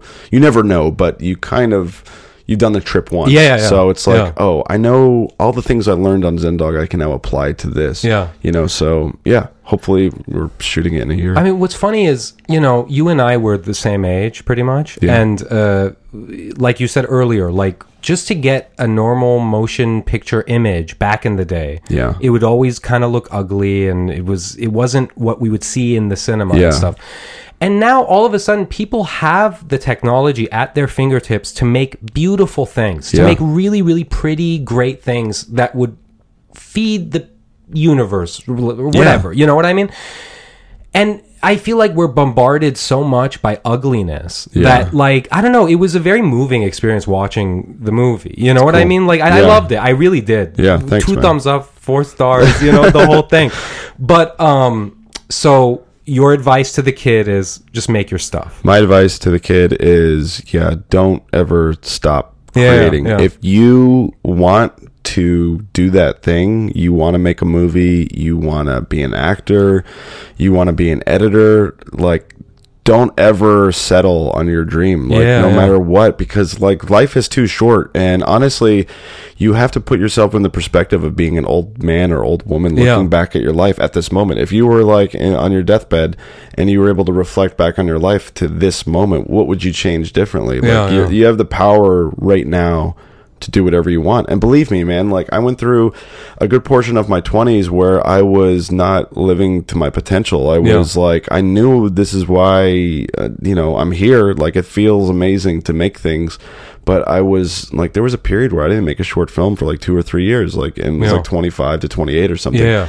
and I was just caught up in making money and like being in a, a relationship that wasn't working out Yeah. and just like the domesticated life and I wasn't happy and like it just you know it honestly it can just it can you know change in a second you can change your mindset in a second like Yeah. you don't need to do anything. You can just literally go i'm not going to do that anymore. I'm going to do this. So Yeah, yeah. my advice is like yeah start young and like just focus on what you want. And just because something hasn't happened yet doesn't mean it's not going to happen Right, it just means everything in due time. It all Yeah. is timing. Yeah. and you don't want i mean would you want to live every experience of your whole entire life in one moment like it's about like the journey and going Right. through it Yeah, and yeah. like turning the corner and seeing something you never saw, saw yeah. before And I got to admit, like this whole Zen Dog experience, from my perspective, has always been really fascinating to me. I love like asking you questions Yeah. about it and stuff.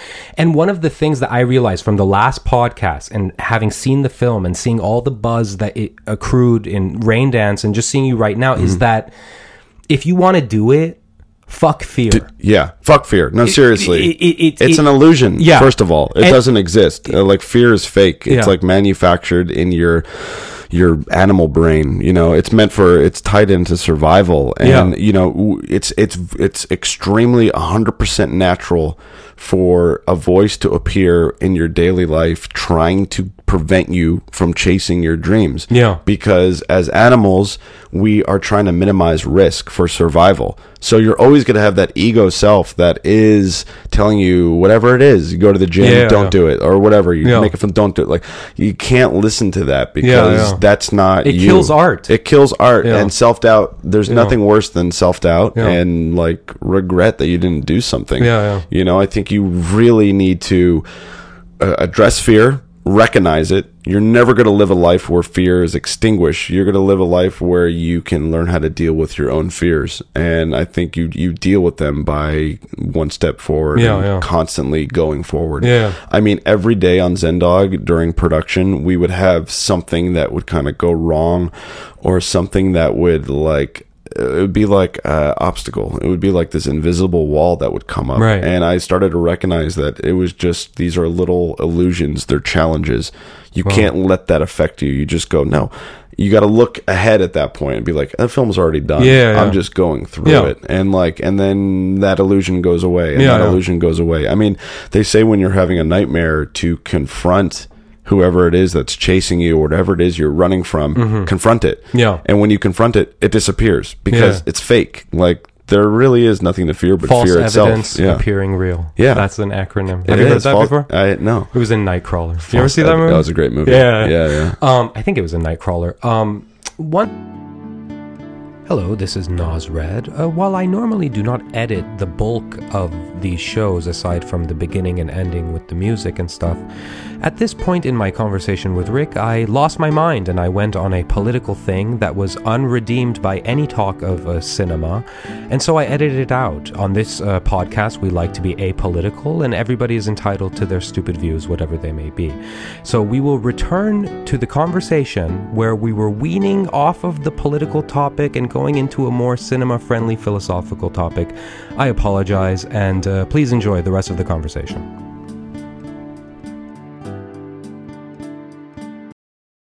This guy needs to wake the fuck up and listen to some Alan Watts. Yeah. You know what I mean? Yeah, yeah. Like, one of my other favorite British people, John Lennon, said there's fear and there's love. Yeah. And those are the two big opposing forces in That's the it. universe.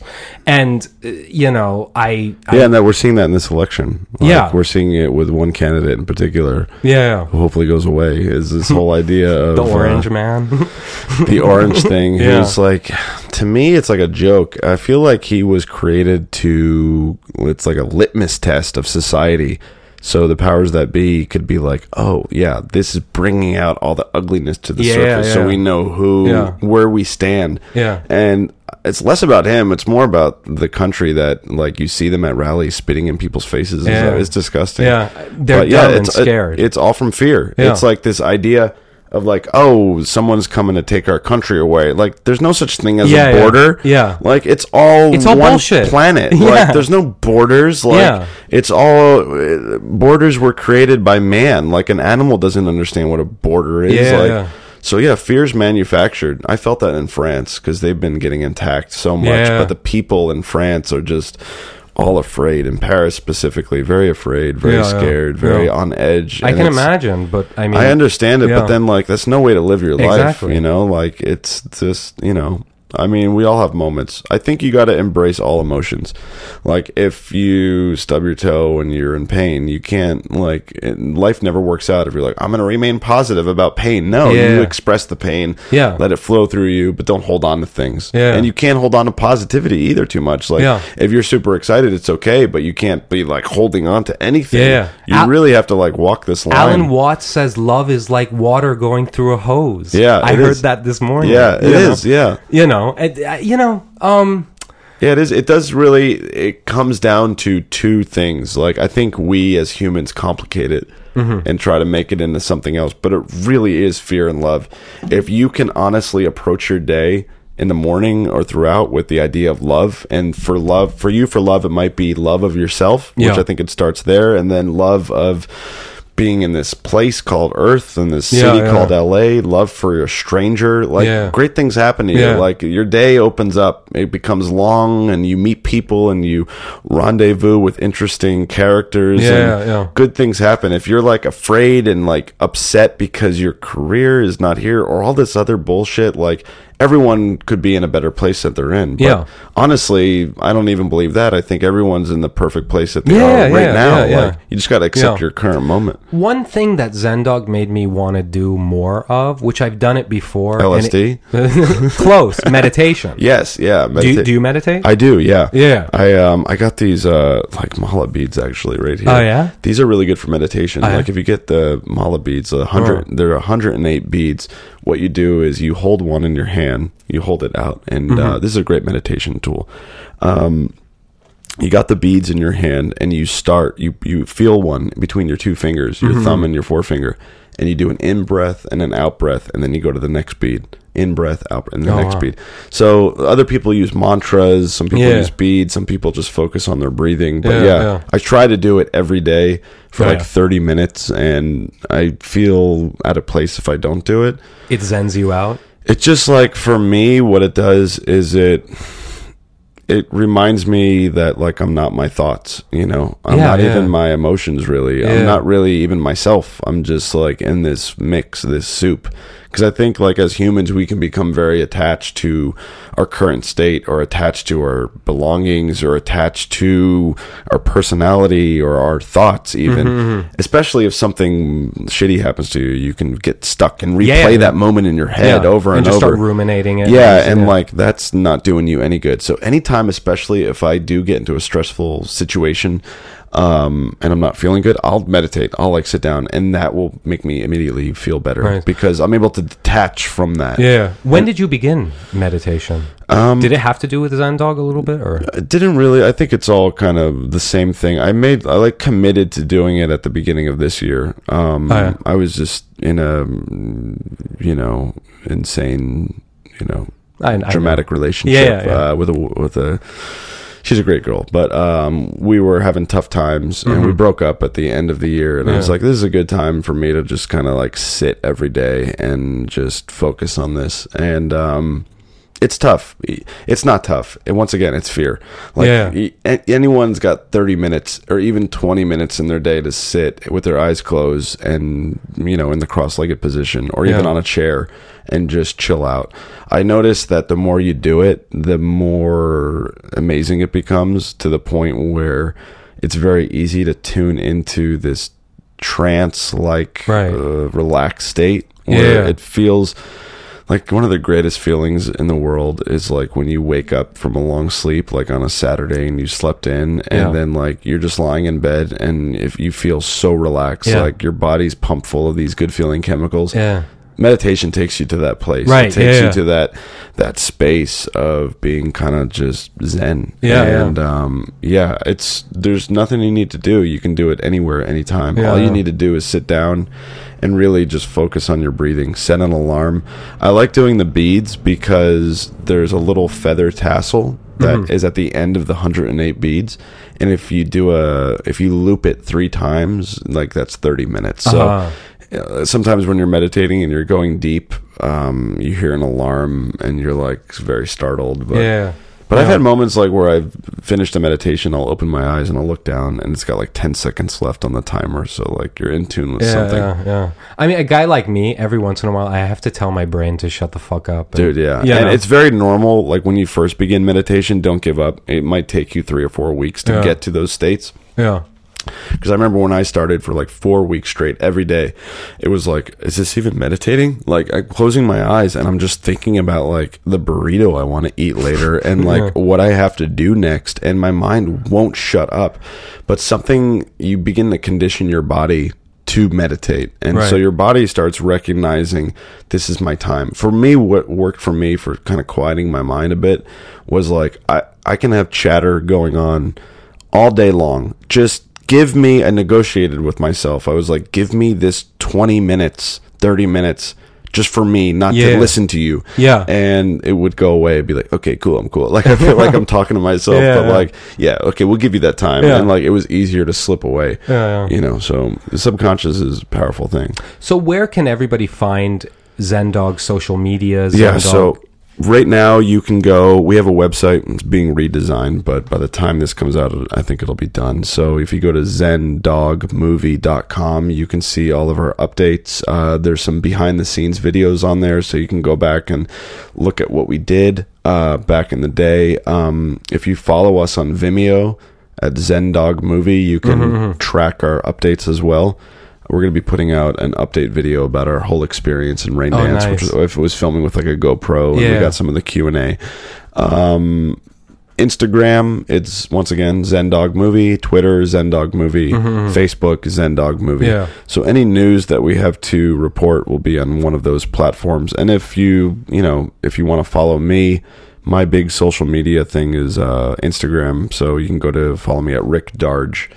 Um, and this is at Rick Darge, one word. And um, I tend to post there first, and then I go to Yeah. Zendog Movie All and yeah. post all the big news. And for anybody the website's the best, though. Yeah, yeah. I, I, and I will say the update videos are the best. And anybody that has They're very entertaining. Yeah, very entertaining, especially when you're angry. I mean, there was a few yeah, parts where yeah, you should see some of the raw footage we never put Oh, in, dude, I'm- because I told the I told Eli who was editing those behind the scenes on the road. I said it's very important that you don't put anything negative in here, like maybe a little bit, but I don't want to give anyone the. Uh, I don't want people. I don't want this to turn into a dramatic thing. Yeah, like, yeah, and yeah. make people question what we're doing out there.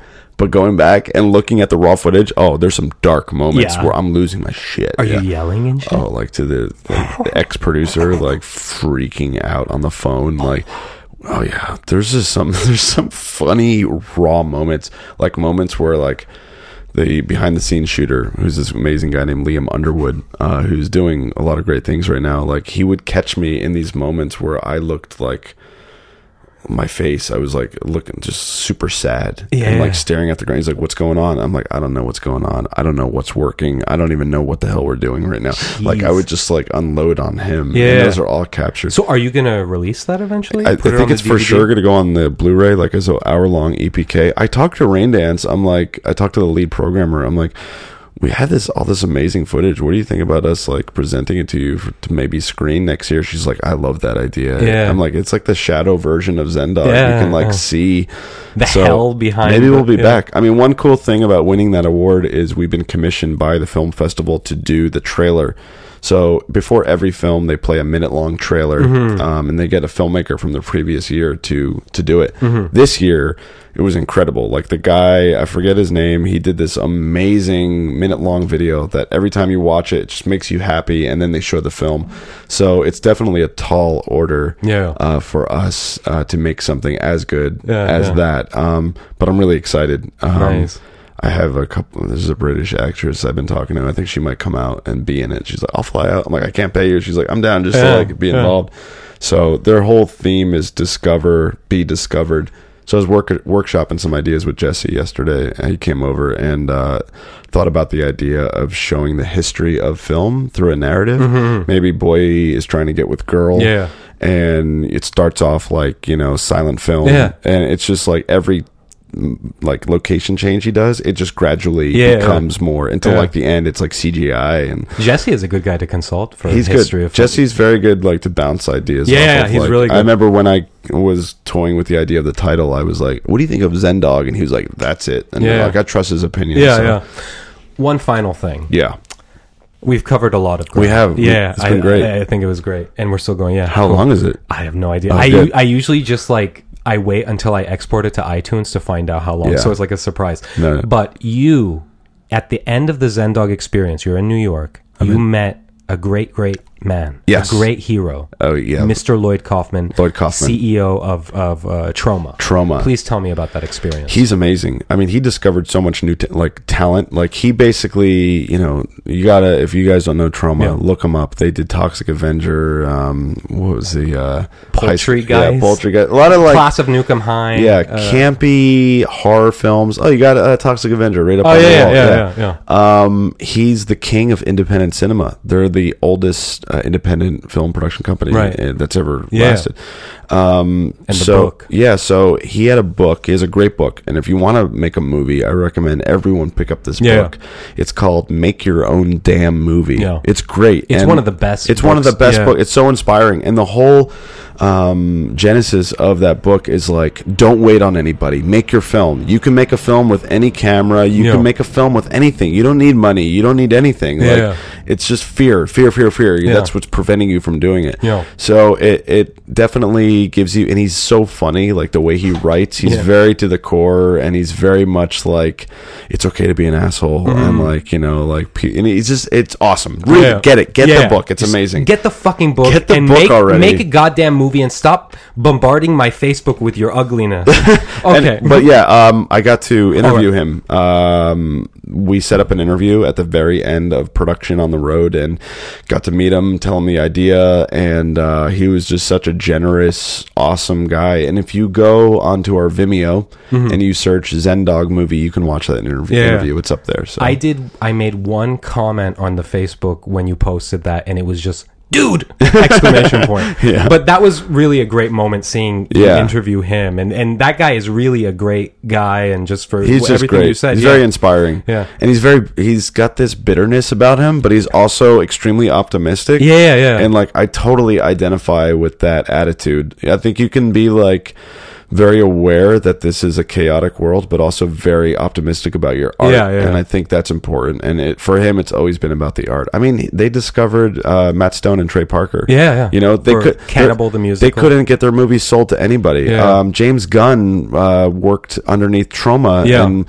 uh, you know uh, Lloyd was the mentor of James Yeah, Gunn, yeah. and now James Gunn is doing Guardians of the Galaxy. Like so, like they've always like fostered like talent, and the staffers were amazing. Like they look like they were from like a Toxic Avenger movie. like everyone was so like I'm like if you're working here, you got to be like on the fringe, Yeah, like, yeah. for sure. But Yeah. I loved it. It was and, awesome. And anybody that's like, again, if you're interested in filmmaking, which I don't know if you're listening to this and you're not interested, I don't know why you would listen. Why to would this. you listen Yeah, to exactly. Why the fuck are you listening? Get off. yeah, if you're not But- now, maybe they are now. Yeah, there, there are two things that you need to, three things that you need to do. One, look at all the update videos of Zen Dog. Yeah. And so you see the real deal and just know that there's a bunch of footage they left out. if you're gonna but if you're gonna start with them i recommend watching the production ones Mm-hmm, which are on the road because there's a lot. I mean i started like going from beginning to the very beginning it's like it they're fascinating. We see the casting process. We see me freaking out. We see us buying the bus painting the car all these little elements. But the ones that were shot on the road that was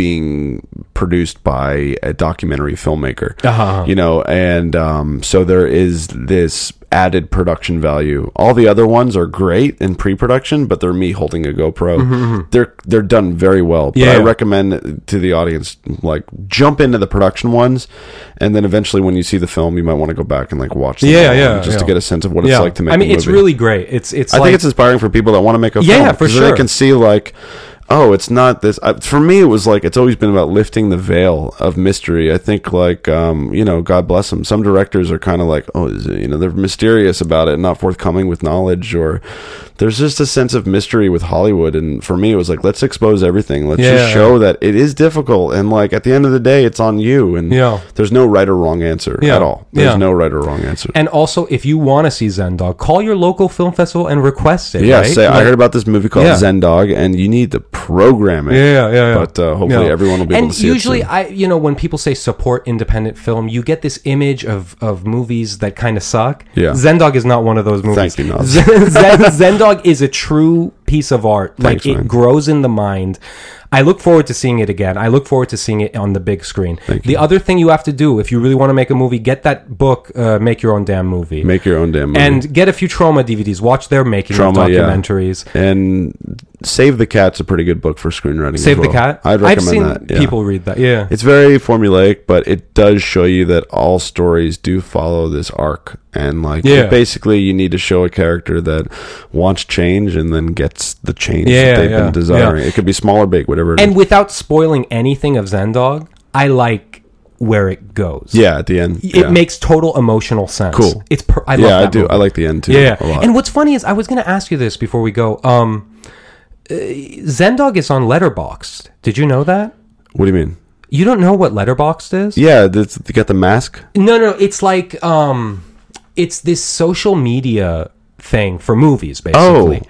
And every time I watch a movie, I log it in a journal so I don't forget and I log it in Letterboxd. Oh, okay. And then so then after I saw it, It was I already there. Yeah. What is it? Letterboxd. What? I'll show you after Okay, yeah. this thing. Is it like a review page? th- I mean, if you want to, you know, it's just like registered. It's like IMDb. it's kind of like that. Like, say, like you and I, we follow each other on Yeah. Letterboxd. Say one day you see Shakespeare in Love, Right. and then you you log it. Yeah. So then I see that you saw Shakespeare in Love, Oh, and then cool. if you want, you can review it. Okay. It's a really great website. I recommended Jesse get on it. I recommend you get I'll on it. it, yeah. it's cool. And then the other thing is, it's good because it lets you keep track of all the movies that you watch That's because cool. it's easy to. I've you been know, watching a lot of movies. I just saw this movie, the Italian film called The Last Kiss. Have you seen that? 2001.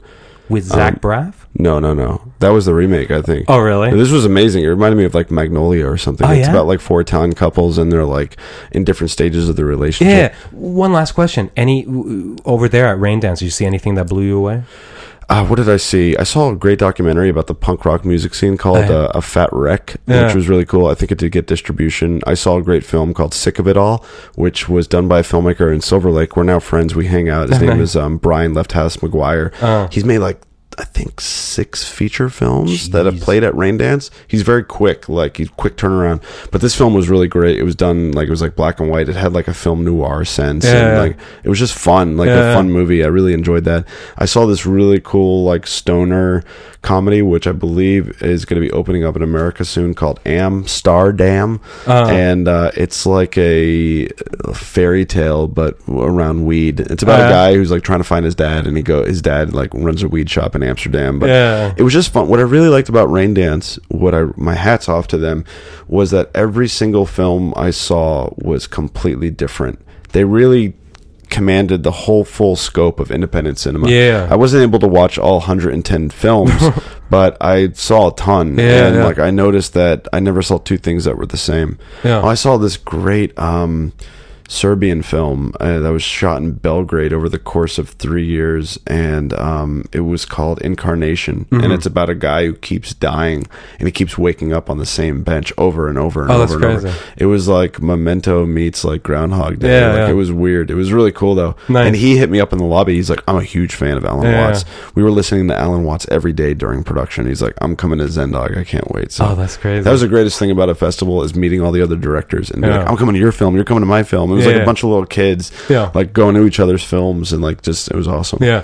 Okay. But the short films blew me away the most. oh yeah. That's my answer. oh wow. The short film section was like incredible. Like they Was it a bunch of like really young kids doing? Not kids. No, but, they you were know, like, they were like in their twenties, but they there was just some really powerful pieces that I saw. I mean, the features were great, but for me, I was the most affected Yeah. like by the shorts. That's crazy because now, I mean, nowadays, like if I watch a short film, they're really good. Do you remember when short films used to suck ass? yeah, you know. yeah. You got to be careful with shorts. You don't want to put too much energy or time Yeah, into yeah, a short. Sometimes Yeah. I hear about like it cost me eighty grand to make that short. I'm like, dude, you could have made a feature for eighty Yeah, grand. Like, right. that's a lot of money. yeah, yeah. Rick, Nuss. in one sentence, just tell that twelve-year-old kid, go fucking do it. Go do your thing. Listen, twelve year old kid, wherever you are, uh, it's okay to be afraid and not know where you might land up. You know, land. Yeah. But uh, don't ever put down your dream. Don't ever listen to your parent that might not support you. If people don't support you in your dream, that doesn't mean that you can't support yourself. Yeah, Always believe in you. Yeah, Like it- that's my advice. Believe in yourself. Yeah, yeah, it's you true. have to believe, and you have to truly believe in yourself. Yeah. Because when you finally believe in yourself, magic happens. and others will believe in you. as it is well. true. No one is ever going to believe in you if you don't believe in yourself. Rick, thank you so much. Love I you, love Nas. you, man. I Great love time. That was very fun. much.